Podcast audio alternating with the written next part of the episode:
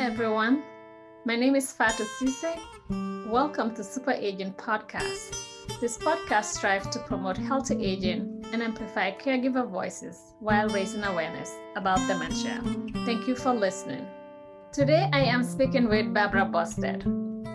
Barbara is an experienced licensed clinical social worker and a daily money manager who enjoys assisting her clients with their financial organization and bill paying. Her clients include veterans of all ages, older adults, and their families. Barbara is a member of the American Association of Daily Money Managers and is also on the Daily Money Managers Board of Directors. She is a longstanding member of the National Association of Social Workers in Wisconsin. Barbara launched her business, Mary's Daughter LLC, in 2011 and provides daily money management services to seniors and veterans. Barbara has partnered with national initiatives such as America Saves and Money Smart Week to increase financial literacy for youths and adults. She has given presentation in her community on a variety of topics, including identity theft and scams, financial strategies for caregivers, and money management.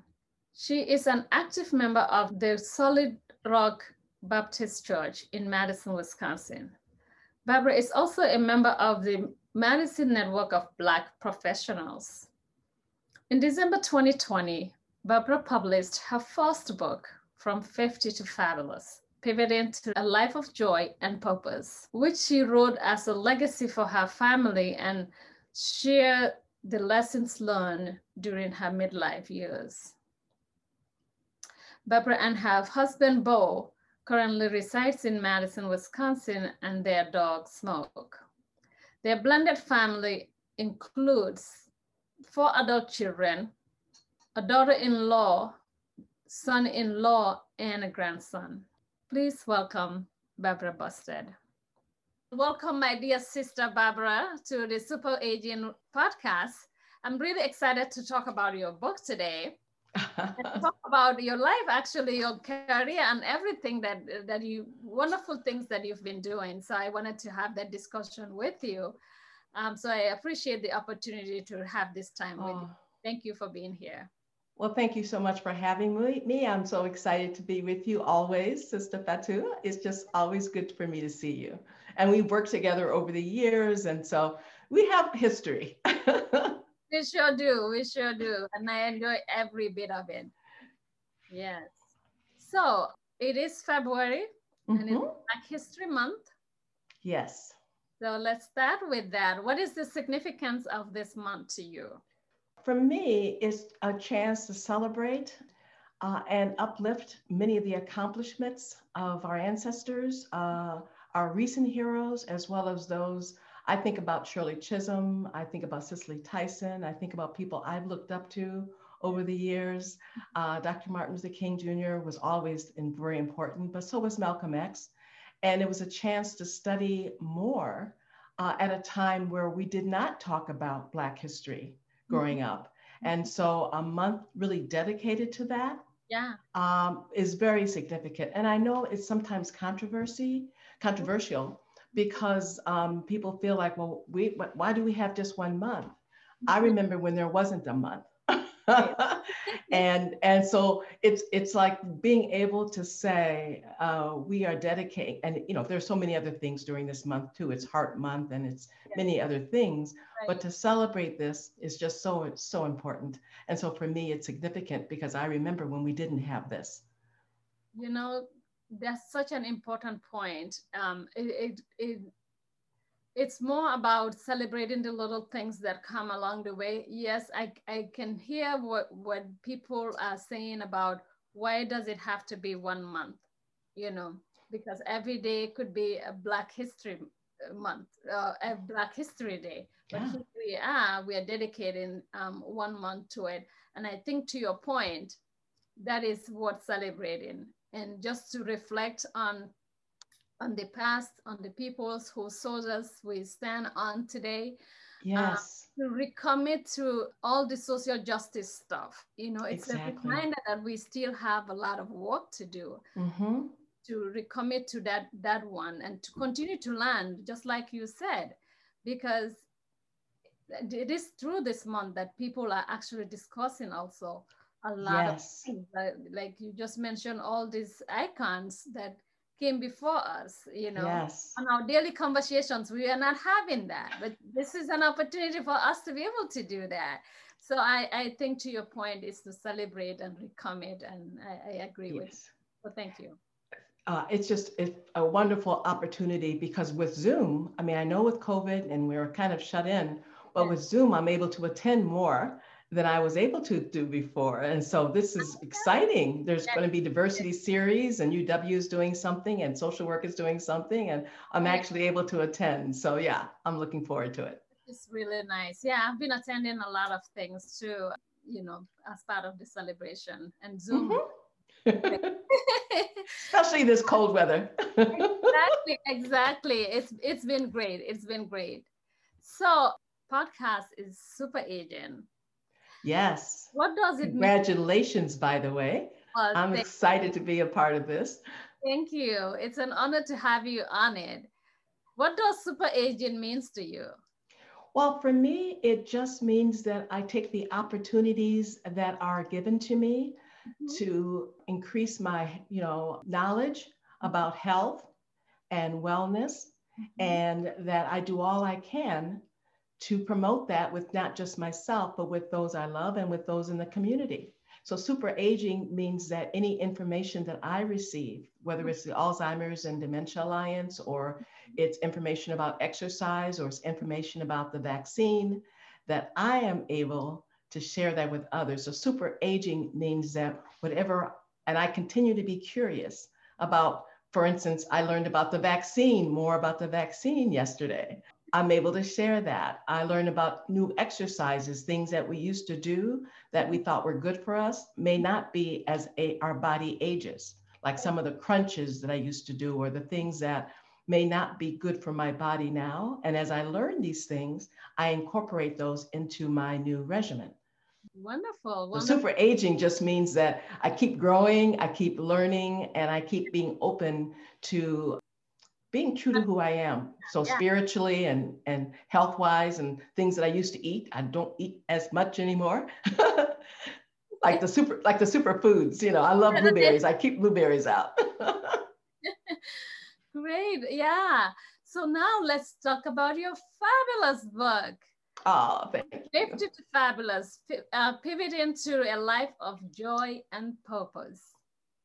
I love this book. I can't even believe. I mean, it's like I can't put it down. It's so a good read, an easy read. I mean, it's amazing. Mm-hmm. Tell me, what's your motivation to write this book? Well, it wasn't my plan at the beginning of 2020, but then I went to a conference, a virtual conference, where Dr. Sagashus Levingston had, you know, this virtual conference, and I was excited to attend and went to one of the workshops. It was all virtual, and this is really before the pandemic hit fully, before we uh-huh. really understood. Training before the pandemic. it, I mean, it was a pandemic. We would, but people were saying it wasn't really real, that type of thing. And so I went to this conference, and I went to Dr. Jasmine Zapata. Dr. Jazz, she had a course on, you know, do you want to be a writer? And I mm. thought, oh, well, maybe I'll just sit in there because it's different, it's new. Had no plan to write a book. Um, but she was so inspiring, so encouraging. And I did not know uh, just how much she was in. I knew her as a doctor and I knew her as an author and a speaker, but that she was a publisher uh, to the extent that she had been really birthing not just children into the world, but authors and their books and uh, Motivational MD Publishing. Uh, I talked with her, I had an empowerment session, and she got me on fire because, yeah. And I actually thought, and that's the high point. The mm-hmm. point that was a little more, more poignant is that I wasn't sure once I heard about this COVID 19 what would happen if I did not make it through this. You know, mm-hmm. we didn't know a lot about it. I was going to be cautious and careful, but a lot of people were careful. And and they succumbed to this virus. We didn't know, and so I thought, what would I want to leave for my kids? What would I want to leave for my family? Yeah. So I started thinking of it that way. That's right. I mean, uh, that's that's really incredible to think that you have not actually planned to write the book, but inspired by Dr. Jazz's, uh, you know, information that was shared at that mm-hmm. meeting, that end up being this amazing book. I mean, it's, it's just incredible. And uh, to your point, Dr. Jazz is amazing. I mean, oh. such an inspiration, her energy, her knowledge. Yes. And, yeah, and her, her mother, uh, Coach Julia, is was my editor. And she was the one, and Dr. Jazz worked with me, and they gave me questions because I would, I said, Well, how do I start? And they said, Well, we can give you prompt questions about where. So I had no idea. So they said, Let's start with early years. I said, Going back there, that far? But it would fit when I talked about, oh, what my kids might want to, you know, read years down the line or their kids. Right. So yeah, that was part of it too. Well, that's that's really, I mean, I think that was a that's a good strategy to have to have that questionnaires for you to answer. And I mean, just like I said, the book is absolutely great. Oh, thank you. So many, so many wonderful stories. there are times that I'm reading that I'm feeling like, especially when you were playing with your your your siblings, I'm like. and the kid's brain doesn't see that this is danger, right? You're just enjoying in that moment. So I mean, it's it's just an incredible book. Um, thank you, thank yeah. you. So about this book, tell mm-hmm. me what what it means to be 50 and fabulous. And and what I meant by that, that was a, a little hard for me. I don't tend to think about myself as fabulous. in the sense that, uh, oh, well, thank you. Uh, in every uh, and, and, and so, um, so there's a part of it for me that what really connected for me with Dr. Jazz was. I do see myself as um, in the image of God. I do see that I am a spiritual being, and my purpose on earth is to shine the light um, so that others will know uh, sure. about God through me. Time and and and so it's not about preaching or or talking about it. It's about my works my behavior what how i take care of others or how i support others. And so when she and i talked about that then well yeah i am fabulous. If, if that's what fabulous is about if, if, if shining god's light to others and bringing that to the world then I that I am that I am it. And so um, so, uh, yeah, that's you know, oh. It's not even it's not even funny how fabulous you are. You mm. know, right in the room once you get in. You know. Oh. That's, yeah, that's that's just it's not a it's not just like it's not it's true. That's what I'm trying. Oh, you are so so sweet. Yeah, Thank you so much for saying that. It's it's. I mean, at, at one point in time, um, I mean, you know, I, I, felt I was all it. I'm in my 20s, and so and so it's just kind of funny because huh. then I, I, my mother really helped she be humble, you know, and and appreciate and show gratitude. And I have all that those in, in me, but then in my 20s, I felt like I was all that. I could do it all, you know, independent, all that. Mm-hmm. And I realized, wait a minute, you know, we work together and yeah. that is not I, how I'm supposed to be. Mm-hmm. And so I tempered that. Well, writing the book, it's like it all came back up again. Yeah, I'm something. and I said, I don't have to temper that. I can show my light and I can share my light as long as I'm doing it for um, for good, for yeah, good. Absolutely, absolutely. Yes. So, so being like, fabulous basically means that you don't worry about other people's comments or how their opinions of you. If someone's angry at me, it's like they're angry, and hopefully I can repair the damage if I've caused harm. But mm-hmm. I'm not going to carry that with me for long. Right, right.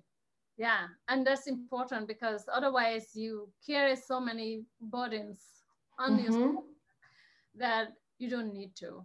No. And people sometimes think, well, having a purpose and and and being out in the world like I am, having a business or doing or for me, you could be the person like my sister who takes care of so many people. She is fabulous.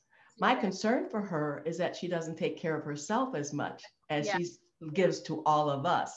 And so, um, so glad she's recovering, and thank you for your good wishes. Oh, of course. I'm, I'm glad to hear that she's she's yes, yes, yeah. A lot of times, people who give so much of themselves do tend to forget about um, themselves, taking care yes. of themselves. Yeah. So, yeah. So let's talk about midlife crisis. Okay. Yeah. Take me to the moment. What ha- What was happening? Well, I I was going through, um, uh, you know, it was just a busy life in my 40s. Um, worked with the kids, and life was good, you know, in so many ways. Um, but I felt like I was always racing from one thing to the other. Mm-hmm. Um, and then I went to this conference and picked up the book where I was having some, you know, I menopausal, you know, and, and, and, and some mood swings a little bit, but not very much with that. Physically, I was still feeling good, uh, or I was feeling good. But I noticed that I just, you know, felt kind of empty mm-hmm. um, and needed an opportunity to be able to share um, with people who were um, going to just really understand more about that inner stuff that I was going through. So I would talk with more women. Um, read this book. Oh my, I'm sorry about the dog. um, and I would talk with people about, um, you know, I mean, when you're doing everything, but you still feel something is going on, I found other people were feeling that way. Mm-hmm. And then I realized, you know, I need to turn inward uh, because I'm not, I feel like on the outside, I looked all good. I mean, people said I'm successful and they wish they could be like me. But I felt like something inside wasn't real, wasn't yeah. authentic, that I was hiding mm-hmm. behind just, I woke up and I felt like just another day to get things done. Mm-hmm. Uh, I kind of lost sight of my purpose. I kind of lost sight of, well, why am I here? Yeah. And because there were people who were passing away around me, mm-hmm. um, I felt like if I left now, did I fulfill what I'm supposed to be here to do? Mm-hmm. Um, and then I started reading, I started really spiritual praying, uh, meditating, journaling. Um, my relationship at that time, I had, was married and we were kind of working at two different levels, you know, very, very busy, just as, just how we got married, very, very busy. Yeah. Um, but for me, I was going in one direction and he was going in the other. It wasn't bad, but it wasn't working together. Mm-hmm. Uh, and I said, I need to figure this out. And that was my crisis. I just needed to figure it out.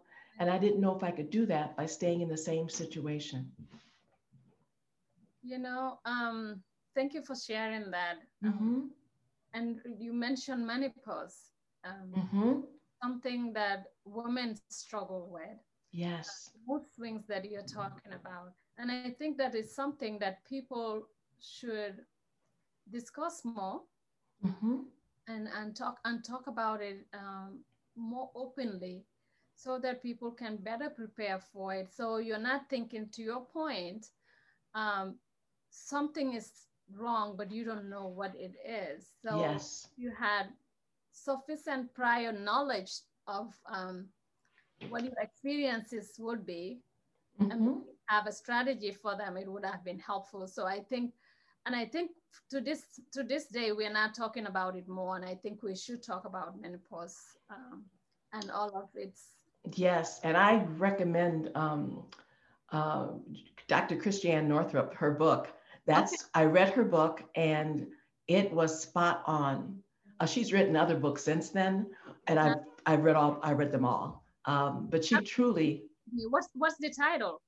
Uh, I want to say women's bodies, with and um, well, well, one is on women and menopause.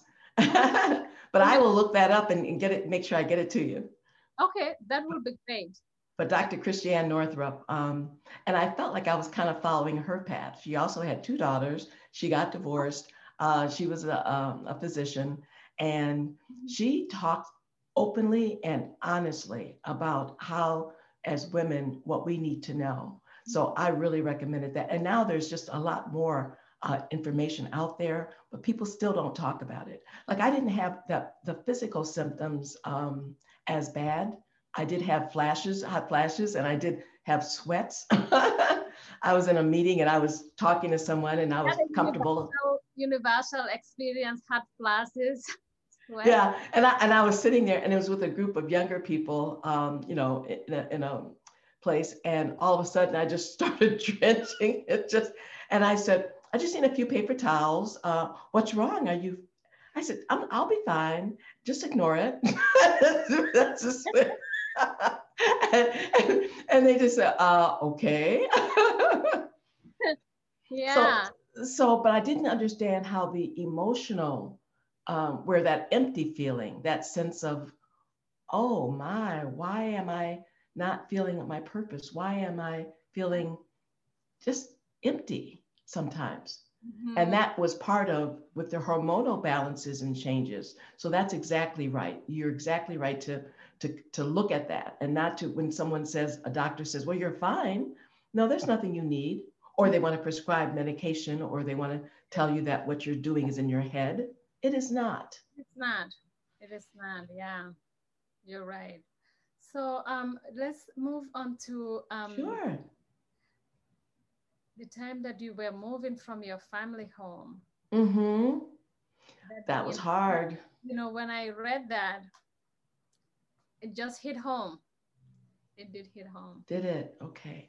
It did hit home. So I want to hear your story about it. Well, it was just that um, having purchased this home, mm-hmm. you know, um, 20 years earlier, and um, wanting to have the home for the family for the girls and doing all I could to make that happen mm-hmm. to end that was painful, was awful. Um, but it felt like I could either just exist and somehow wither on the vine as a person in order to keep it together, even though one day I knew they would fly, they would just be leaving the nest, they would live their lives, and I would be stuck. And I had to make that decision do I disrupt it now mm-hmm. uh, or not? And it was, I prayed and prayed about that. And then I started getting signs that moving forward would be okay. Mm-hmm. But it was hard. It was very hard. Yeah, I bet. I bet. Um, moving from a family home is always hard, especially when there's. Mm-hmm. So, yeah. Yeah. Yes. Um, I know. And, and I didn't move too far away. So, so that was weird. well, that makes, I, I bet that makes it easier on the, on the kids. Well, that I was close by, but trying to split the week wasn't good. That they didn't like that. Every two weeks was it? oh, trying to figure out what we would do. Mm-hmm. Um, but the difference for me was knowing that it was the right decision was how I felt the day I moved into my new place. It was barren. I had to figure out where furniture, but I felt like that's okay. I can start from the beginning again. Right, right. I can I can do this. And what, what is it like to to begin at midlife? To start a new beginning at midlife? Well, for me, it was very exciting.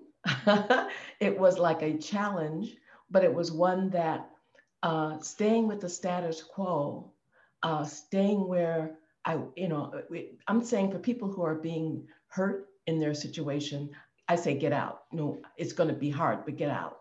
And many people think that, Barbara, you had everything for you. Why would you leave that? Well, it was everything um, for me at one time, mm-hmm. but I was growing, I was changing. Mm-hmm. And for me, the importance was being able to say, you know it's like the whole i had a whole um, life that i could live and right. if i died today uh, having made that decision what i had shown my girls was you can't be too afraid to move forward if you feel like it's the right thing Amen. Amen, Sister Barbara. Amen. And I wasn't worried because I had great credit, even though I had no money. I, I just, I just trusted. I trusted in the Lord, and I said, you know what? I am not afraid to work. I have never been afraid of work. Mm-hmm. Uh, I will find a job. I will find two jobs. I found four jobs. I was working all the time, earning what I needed to get to the next level. That is just amazing. You know, you know, I said this hit home for me. Okay. And it did. Yes. Because I had to do that, not at midlife, but even sooner than midlife. Oh my, yes. Yeah. And, you know, moving from um, separating and also divorcing and then getting, you know, having the kids and um, in, in, a foreign in a foreign country. Oh, I can't even imagine. Yes. Where you know there is support, like people within my community, Mm-hmm. but um, there isn't like many family around that I could, you know, depend on.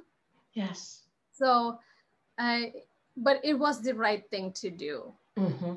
So, I think to your point, teaching the kids a lesson that Yes. you cannot be too afraid Exactly. do the right thing and to not move forward and make your life better. So I I I totally agree with you. Oh, well, I'm so glad that you made that decision too, so that I could be with you and talk to you and meet you. So I'm happy that you did. And, and you are so successful. So you are such, I mean, for your kids, but for us in the community. Well, thank you very much. That's very kind of you. But that success is a shared one because remember you're part of my journey.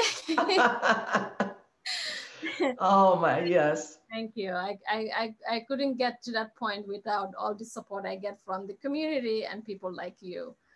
Um, so thank you. Um, what are some of what were some of the lessons learned from um, this stage of life? Yeah, well, for me, you know, I, I say in the book of some of the lessons, but one of the lessons is to trust in Mhm. your ability to make good decisions. I Yeah. think many people question themselves. And if you haven't tried something before, there's a sense of, I'm not sure if it's going to work. Mhm. And for me, if it didn't work, I would try something else. Right, right. It, it wasn't like if it didn't work, oh, I'm a failure. I'm, I, I messed up. Um, well, I'll try something else. It's just an opportunity to see what I like. And maybe I don't like that, so I'll do something else. Yeah. Once you make the decision to make that big, big change out of the family home or into a new country, everything else is like gravy. I mean, when you've made the huge change, then it's like, oh, if that job doesn't work out, that's okay. If the Yeah. business doesn't work out, that's okay. I'll figure something else. And, you know, I'll figure it out. And that's the difference too. Um, having enough faith in this decision making that you can say those things. And if it doesn't work out, know that it's okay. Yeah. Now, uh, going in, going in with that mindset, I think is really important. Yeah. So, what does faith play in your um, journey as you were going through this life's journey? I know you've mentioned prayers many times during this conversation, and they're powerful. So, I wanted Yeah. to know what your faith plays in your life's journey. Well, I don't think that I would have made it to this point in life without my faith. Um, it has grown over the time um, because what I grew up with in the church has changed. Um, before it was just you read scripture, you try to follow the Bible and the Ten Commandments, um, versus really trusting in God when you don't see, you don't know the next step, you don't know what the journey where it will take you. And even though I created a plan. That's one of the tips, you know, the strategies. I created a plan. I did so knowing that if this isn't God's plan, then I'll be led somewhere else. And so don't get too attached to things. Yes. I mean, to me, that was it, you know, because a house I was attached to. Um, just don't get too attached to things and material things and be willing to be curious and try out new things. Yeah, yeah. I mean, I, I think to your point, there's a lot of times that people get attached to a certain thing and it can be a hurdle for the next step. But Mhm. you know, but um looking at it and making sure that, you know, get, getting past that point, I think you can get you can begin to see more things um, that are coming your way. exactly. Yeah. So material things are not things that we and any of us should attach ourselves. Mm-hmm. Yeah. And and you know because one of the things that um, for me being spirit led is that the church I'm at now.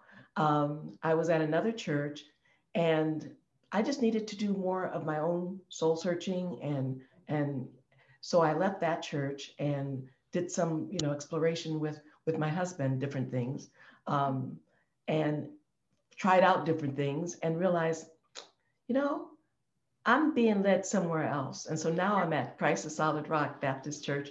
I had never been in a Baptist church before. Yeah. And it's just been fun to to learn about that and to okay. to to be for me it's more about not the actual denomination okay. but more the relationship that i have so that we're not having church in person now but that doesn't mean that i can't have church at home yeah. uh, worshiping uh, during my time. Yes. Yes. Absolutely. Absolutely. You know um, worship is something i mean church and mosque and synagogues and you know mm-hmm. temples are places that we can go to where I think our worship should be more at home than yes. places. So those places are more periodically, yes, we're in there, but the worship itself continues, right? Yes. Part of our journey, so that continues um, to happen. So most of that is happening at home. Instead I agree. I love community, and that is wonderful, and I miss seeing people in person. But I think this um, pandemic has forced me to slow down, yeah. not run around to the meetings I run to, networking or client meetings or other things, and slow down enough to just look inward. Yeah. yeah. And that has been wonderful. That That's has been wonderful. Yeah. You know, I um I always say too, like the pandemic, one of the things that I really actually miss is um being around people and hugging. You know how much yes. I hug people. I know. that one I miss, but I really enjoy having to do so many things within my own space too. Yes. So I think I'm adapting to it in some ways positively. Me too. Yeah, so, and, but that's part of yeah. it. Part part of that whole thing of being able to adapt when things change if we held on to, like I know some people who are miserable because they are missing their vacations or they're missing traveling or yeah, I, I love those things too. But I've adapted so that I appreciate waking up every day. I appreciate that I have life. I appreciate that I have friends in Zoom. If back in the day we didn't have cell phones, we didn't. I remember those days, and so this is like a miracle that I can talk to you and still say stay safe. Mm-hmm. No, absolutely. I agree. We have to be grateful for what we have now. I, I totally agree with that. Yes. Looking at what we don't have. So, yeah, great. So, can you share your experience of being a long distance caregiver to your mom? I know that um, you were part of your mom's care team, um, but then as a long distance caregiver, can you explain? Yeah. Well, when I lived in New Jersey and my sister was taking care of my mom, um, but you know, she would come and visit us. And so she really was doing okay until she hit about 80. And then she started having issues walking. And then uh, I moved, you know, back to uh, the Midwest. And so being able within an hour's drive, but my sister had by that time, they lived together mm-hmm. and I would come in to help when I could. Um, but it's hard when you're not actually there, like five minutes away. So something would happen, and yeah, I could drop some things, but it's an hour drive. And but I appreciate it. That's better than uh, a three-hour flight or a two-hour flight. so I was glad to be closer, but um, and that became that was part of it too. I would never have been had I not gone through the divorce and all of that. I wouldn't have moved to Wisconsin or I wouldn't have moved to the Midwest and I would have not have had the time with my mother that I had. I was here her last 10 years. Oh, well, that's another silver lining right there. It certainly was where I could just go down and see her and, and visit her and go on her birthday. And, and yeah, and she would, she, she had come to visit a few times, but I had a lot of steps for a while. So I would just go to see her. And so, yeah, but so long distance caregiving, I feel for all of those who do that because one, things happen and you don't quite know uh, until you actually show up. Uh, and I work with a lot of long distance, you know, they're trying to care for their parent, their yeah. loved one, but they don't have, you know, so I'm, for instance, I'm going in next Tuesday to meet with um, a client, but the daughters are on either coast. There's two daughters, East Coast, West Coast. and so they're asking me to come in to see their, you know, and they, she has caregivers, but they want me to have that extra pair of eyes that I come in and see what's going on. No, I think that's very important. Um, and those two, two daughters that are in the coast are also long distance caregivers. Mm-hmm. And, they, they're, always taking care of things, they're always checking. Right. But right. it's hard because with COVID, they can't just jump on a plane like they used to. Um, yeah, yeah. But a lot of times I think people miss the point that if you're not a hands-on doing the caregiving, you, they're not considering themselves as caregivers. Well, you know, you know how it is. I know when you when your phone rings at night, or when you have to be concerned that you may be called at any point in time. Uh, until going on vacation was always stressful. Will I have internet? Will I be able to be reached? Because even though I wasn't there, my sister would call call me, and so that was a kind of thing that exactly you mm-hmm. want to be aware of. It, it's not easy. It's not. It's not. Well, now as a daily money manager, uh, can you tell us what what what your role is and what kind of things you do? Yes. Uh, well, I love um, that question because it's exactly what I've been doing for the past 10 years. Uh, while I was taking care of, you know, helping my sister take care of my mom, I realized that the hands-on caregiving is not my forte. It's not my strength. but advocating and helping with the bill pay was. Um, and so I said, well, mom, you know, this is kind of fun to do. And she said, well, who does this if they're, they don't have someone like you? I don't know. So I did some research and I found the American Association of Daily Money. No, actually, I just started working as a, I didn't know what to call it. I was just a person who paid bills, but I hadn't had any clients yet. And so I went to, as you know, get a business coach who said, you need to find out who's doing this. And that's when I found ADAM, the American Association of Daily Money Managers. And we are people, uh, professional, uh, fin- we're financial professionals who work with the day-to-day bill paying for our clients. Some of our uh, daily money managers, and some of them are certified daily money managers, CDMM, and they have taken exam and they have additional hours. And some of them become fiduciaries uh, for their clients. Uh, some of them take on the pay, the role of uh, rep payee or the role of POA. Um, I choose not to do that whenever um, that is presented, unless absolutely necessary. Because mm-hmm. uh, what I like to do is just keep the control of the finances with the client or their POA. And I just make sure that everything's organized, all the bills are paid, and the client has peace of mind. And you do that so well. You really do. Oh, thank you. And I love being able to help be the liaison with the estate attorney and with the, like right now, some of the clients have taxes. And so I help organize those taxes for them, the tax paperwork, and take it to the CPA. I don't do the taxes, but some daily money managers are CPAs. So, you know, they, they can they can actually do that. I just am happy to make sure that my clients don't have to worry that their paperwork is taken care of and their bills are paid. And that's a big job that you're taking off of their loads. Yeah.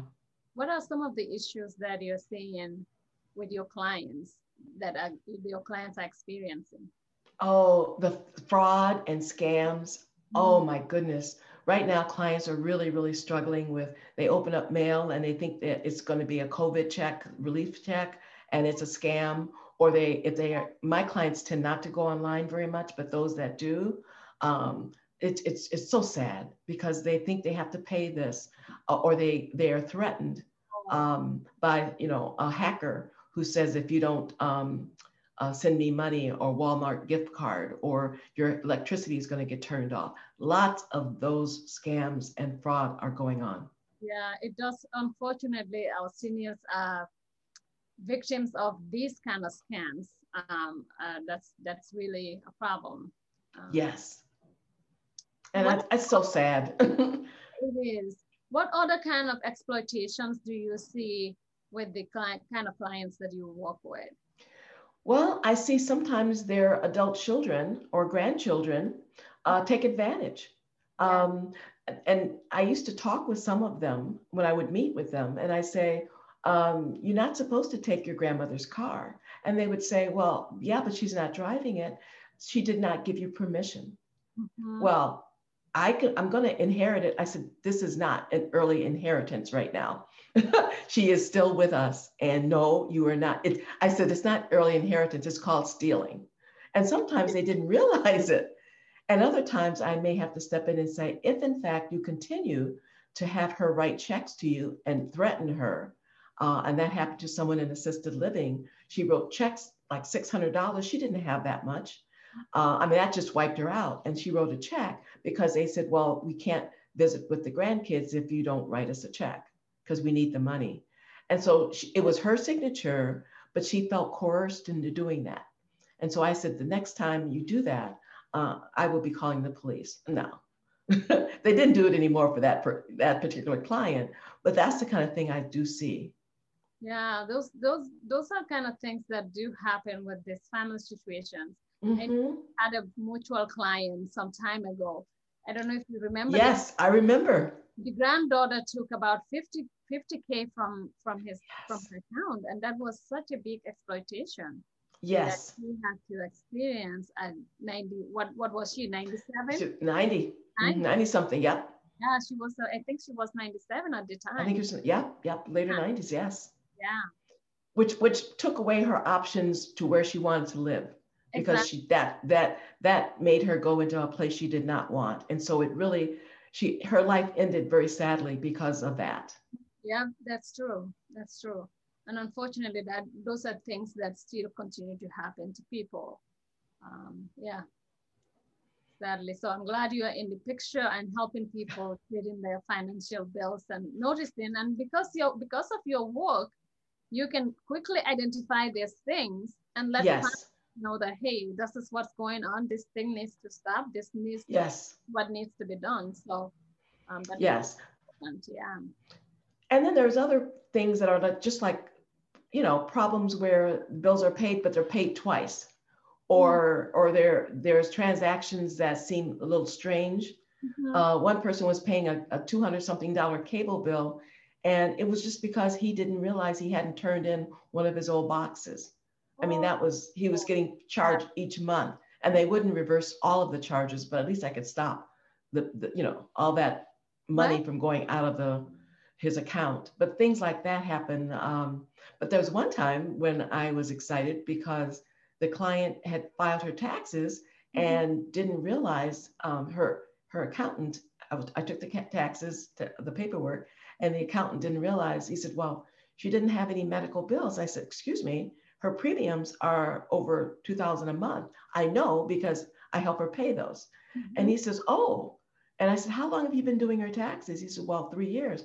I want you to look at all three years because she got nine thousand dollars back my goodness. He had said that she had no medical premiums, which and she hadn't any medical bills. So she answered what she thought was truthful. But the reason she didn't have any medical bills is she had the Cadillac of insurances and it paid all of her copays. Yeah. So, so she didn't have to think about it. But I said, she's paying $24,000 a year in premiums. And he says, oh, well, she'll get some of that back. Yeah. And I was so proud of that. Of course you should be. You you saved that person a lot of money. You brought a lot of money back to their pockets. Which was good because they had to use it for memory care later. But but that was something that was overlooked. And it wasn't someone's intention to defraud her. It was just he didn't ask ask the right questions and she didn't understand. Right. Yeah. Well, the power of advocacy and all that. Yes. And you do advocacy a lot. I know that. Thank you. Uh, what are some of the challenges you face as a daily money manager? Seeing people um, as they age become so sad mm-hmm. and, and so isolated, um, very unhappy with how they are losing their sense of being important to their children. Mm-hmm. Um, they talk about just losing, well, with memory loss, how sad that is. Mm-hmm. Uh, and working with people who once were vibrant, productive individuals who feel like no one really cares about them now. Mm-hmm. Um, and so I really spend time talking about how much value they have, Mm-hmm. um, that they are, especially if they're just being pleasant with the caregivers, if they're able to talk with them. And like my mother did until the day she died. She people loved taking care of Miss Mary. She Oh. lit up their she lit up their faces. She helped listen to their problems. She helped them with problem solving as long as she was able to. And even though she could not move, you know, on her own, she had value. She Yeah. had value. She gave us hope. She gave us just so much. And until, and I used to say, she said, I can't do anything anymore. I said, Mom, you being here is everything, is everything. Yes, yes, and those words are important because you have to always um, give them that encouragement, but also Yes. doesn't good. As long as Yes. you know, as long as you're breathing, you know, Mhm.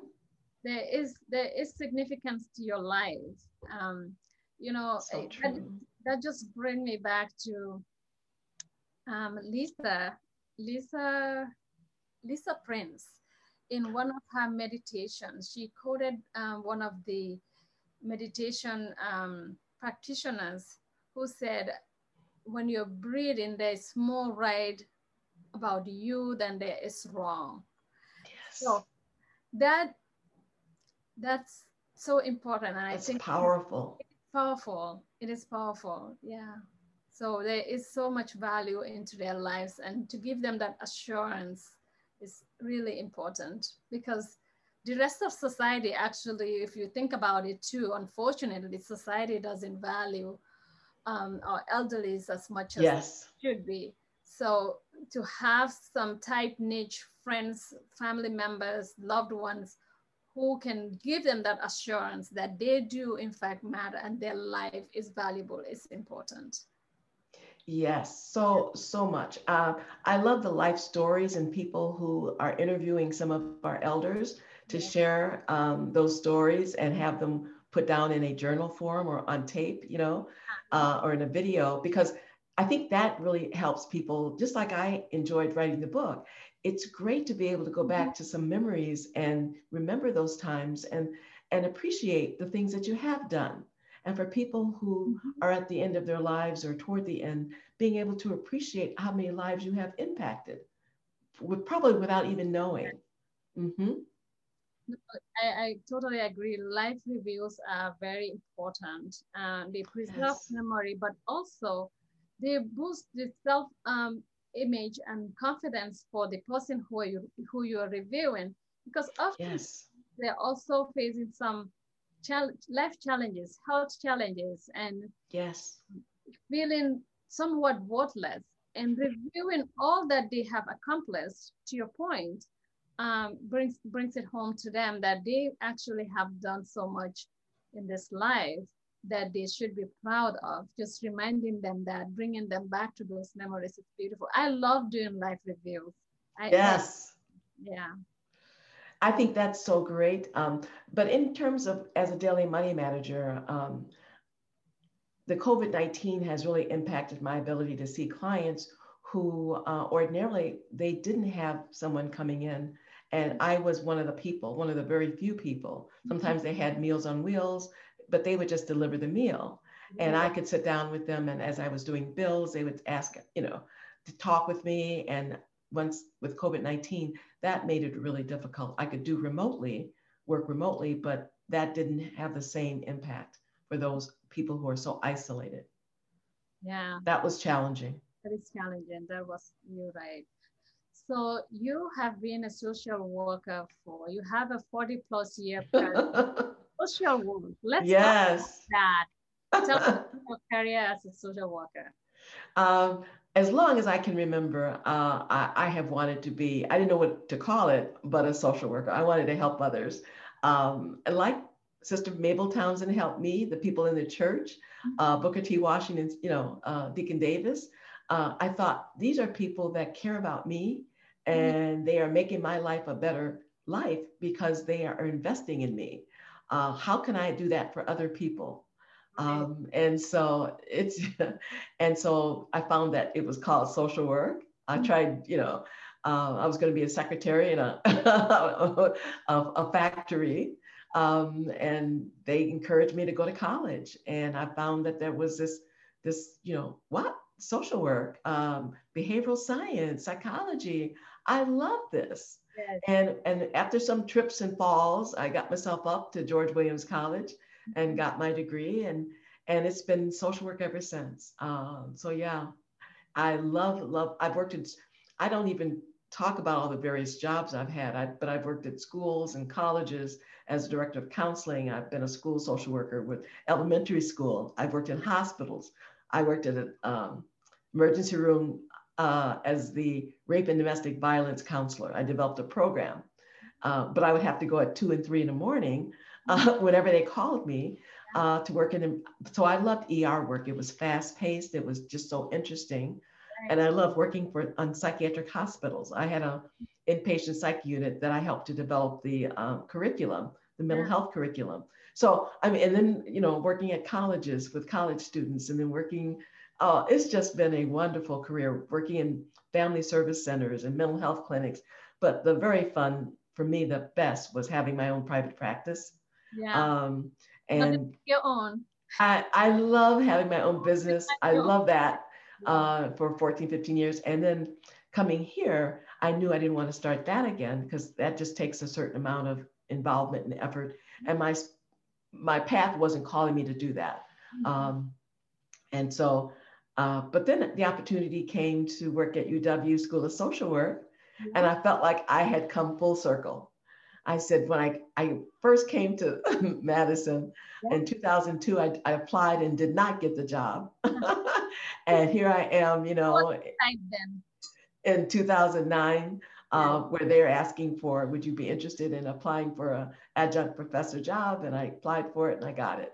It was fantastic. It happen whenever the time is right. Exactly. I mean, and and that was like my pinnacle in terms of social work. And so it has been a wonderful career. I try to encourage other people to go into the field, and it's just, I, I can advocate for kids and adults. And right now, as a daily money manager, my social work is always with me.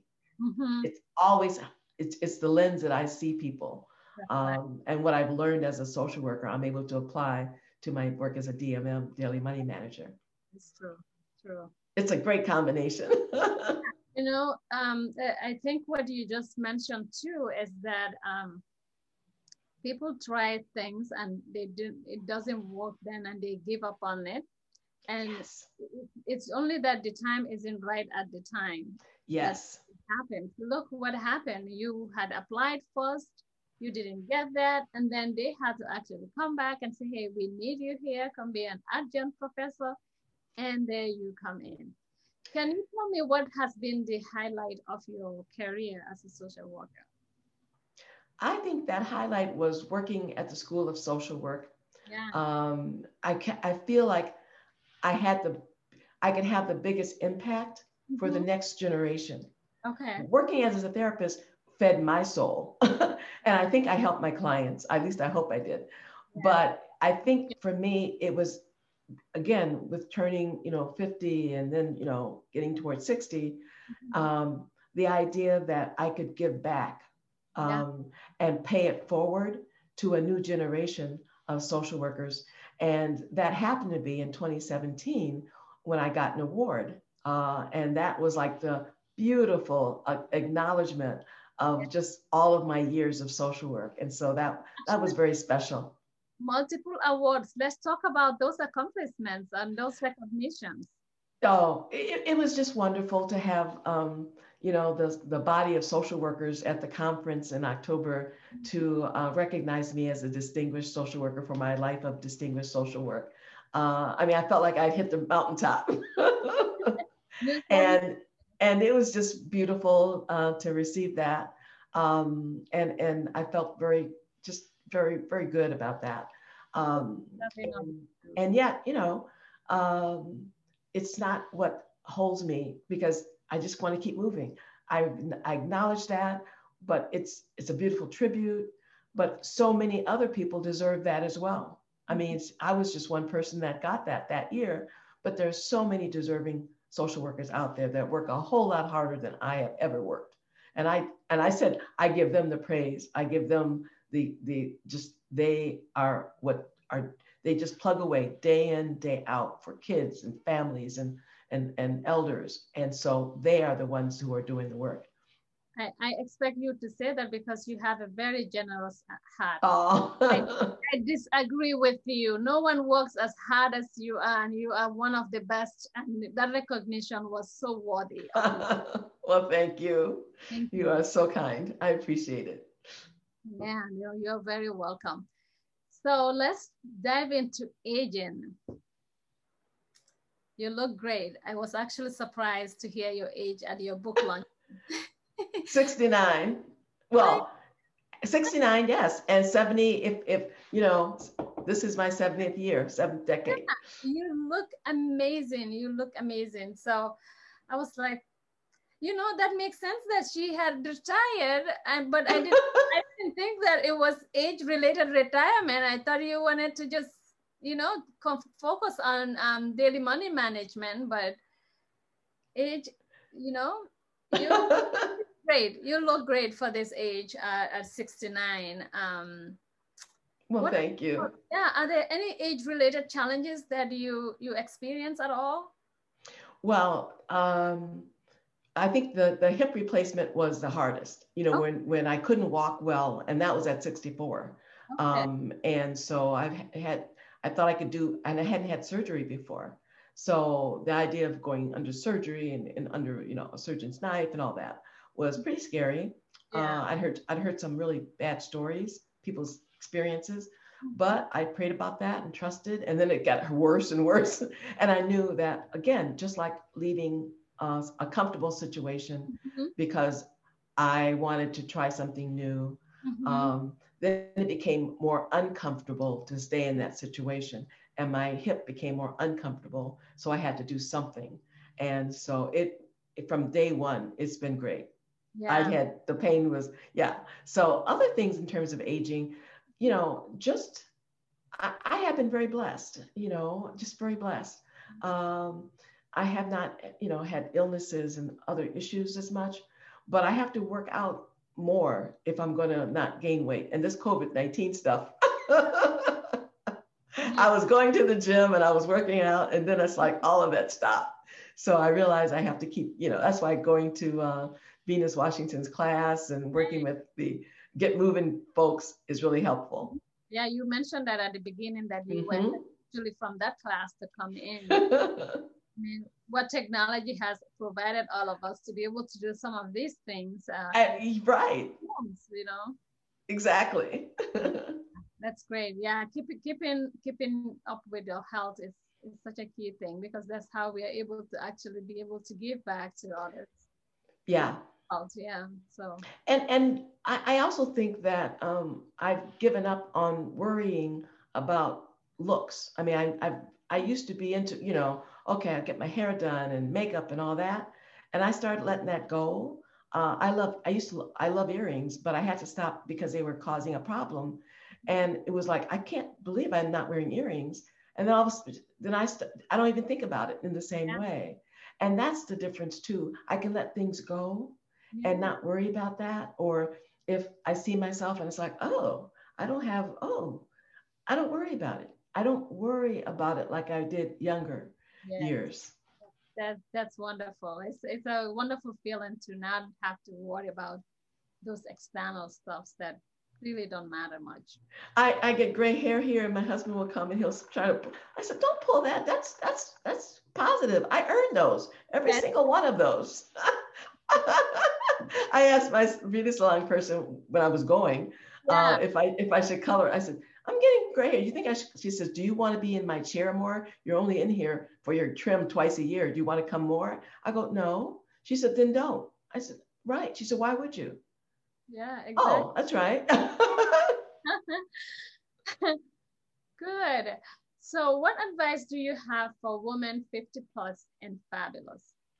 Well, one of the things I tried to talk about was that people just need to take a moment to reflect. Um, I think men and women, but especially for women, because we oftentimes are taking care of so much and so many other people. Mm-hmm. So the fact that we need to, do, you know, for me is take time out of the day.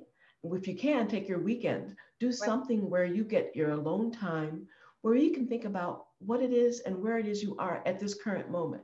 Mm-hmm. And then I have I ask some questions about: Are you feeling good? Uh, are you taking yourself care of yourself spiritually? Do you have a health routine? Uh, are you eating well? Um, what are your relationships like? Are they toxic? Are people bringing you down instead of encouraging and lifting you up? Are you taking time to really think about your purpose, why you are here? Uh, this is a good time to do that. And if you are not doing and being where you need to be, what are the steps you need to take to get there? And if you aren't sure, there are people around to help you. So my advice really would be to take that time to reflect. And then I talk about reconnect with your source and the source of your, you know, spiritual guidance, or maybe for you it's artwork, you know, or maybe for some people, the creatives I know, they haven't done their painting or the musical people, oh, they haven't done their, you know, they haven't played their instrument. Whatever it is that connects you to that source of strength and, and a, a sense of joy, reconnect with that. For me, it's God and, and my Bible study and my Sunday school and my church community, but it's also me at home, mm-hmm. reading the things that inspire me. Right. Um, and once you do that, once you have a chance to take time to reflect, take time to reconnect with mm-hmm. whatever brings you some joy, mm-hmm. and develop a plan to redirect or the energies you have running and running for everybody, redirect those energies into taking care of yourself first. Because if you do that, then you can spend time taking care of other people or doing other things, but you do it from a place of a full cup, not an empty vessel. Thank you for those advice. Those are really words of wisdom. So thank you. Uh, where can we find your book? I know ah. Amazon, but uh, where, yes. where else is this book? oh, well, I know a room of one's own bookstore is carrying it. Okay. But also, um, I have a website for my book called barbaraboasted.com, just okay. my name.com. Okay. And I will make sure you get a copy because I have copies that I purchased and I will make sure I can send out a copy for you. I'm actually giving a, a number of books out um, to people just because okay. I want them to have that. And so if someone says, you know, I'd like to purchase your book, mm-hmm. um, but I don't have any money, or if just let me know, I'll make sure I get a copy to you. I want everyone who wants a copy to get it. Uh, any monies that I have from the Amazon sales, I'm yeah. making contributions to Women in Focus. I'm making contributions to other organizations because it's not about me doing this as a business. It's yeah. about me doing this to share a message. That is so kind, so fabulous of you. And yes, I, I enjoy this book a whole lot. Oh, thank you so thank much. You. I value your opinion. So for you to say that, it, it really warms my heart. Well, it really does. It, it's the truth. So thank you. Um, one final question. Okay. What do you do for self-care? Oh my goodness. Uh, well, I love pedicures and manicures I don't care about. I like my feet. and I haven't had a chance to do that very often because of so for me, my monthly pedicure was great. Um, I used to have um, someone come in every two weeks. I mean, to me, that was the ultimate in indulgence. Uh, uh-huh. come in every two weeks to clean our house. Nice. And we and it's you know it's not a big house, yeah. but after my hip surgery, after my hip, I couldn't get down as much, and so having someone come in every two weeks and you know, to me, don't worry about getting the hair done, don't worry about nails done, but having that, that was great. That's Until wonderful. we get our vaccines, I I put a hold on that. But for me, self care is um, enjoying reading and taking time out to do that, mm-hmm. saying no to activities yeah. because it's just too busy, and mm-hmm. saying yes to just some downtime. Right. I love that. I love showers. I'm not a bath person, but I love showers. So I love all these, you know, the body lotions and things like from uh, Jasmine Banks and, you know, different people have all these great things out there. So I love that. And I just love just taking it easy. And I'm not into too much TV per se, but uh, my, my goal is to look at some of the fun um, things on Netflix every once in a while. So I haven't done it yet because I've been busy with my clients. well, great. Thank you so much. Um, is there anything that we haven't discussed that you might want to talk about? Well, I, I think one of the things that um, I think is important is I'm a, a, research participant for the Alzheimer's and you know Disease Research Center, um, and I really think that I'm also. It's been over 25 years a part of the Black Women's Health Study that was in Boston. So for me, what I can do to give to others, uh, I'm donating my brain to science because I want that to be a part of the Alzheimer's research. Um, it's really important for me to be able to say my life, you know, um, has impacted someone, mm-hmm. and what can I continue to do to impact future generations? And so that's hopefully what I want to do. And I encourage people to look into that if they want to encourage people to think about at least um, the idea of joining the research study. That is so important. We need that, especially in the African American. Yes. Black community in general. Yes. Um, the Alzheimer's disease impacts Black community twice more than the other community, the white community. And um, we need to have more involvement with research. So I agree with you and thank you for being part of that solution. Yes, and I've had my first shot, my first Moderna shot. So uh, I'm all on for the vaccine. I know people say they're afraid, and I'm wanting to let people know. So I'm looking forward to the second uh, in March. And so doing the things that that's super aging for me, doing the things that are right to encourage and support other people too as we age. So thank you so much uh, I'm, I'm getting this. Shots today. Um, actually, after this after this interview, that's, okay. That's I'm heading to. So yeah, I, I agree with you. We should always um, encourage people to get involved with that because um, this COVID has been devastating for yes. everyone, but especially our Black community. So yes. Yeah. Well, thank you again, Sister Barbara. It's such oh. a night to have you, and I'm so pleased we could make this work I am so happy that we did. And this is actually the first time outside of the book launch that I've talked about the book. So thank you for oh, allowing me to do that. Yes. Wonderful. Thank you. All right. All right. Thanks again and good luck with your shot. All right. Thank you. Thanks so much for tuning in to Super Aging Podcast. I hope you enjoyed the program. If you have any questions, feel free to reach out by leaving us a comment or sending us a message via email at superagingpodcast at gmail.com or connect with us through social media. And if you haven't done so already, please feel free to subscribe to any of your favorite podcast listening site, Apple, Spotify, or anywhere you listen to your podcast and leave us a review. Until next time, Remember that self care is self love. Take good care.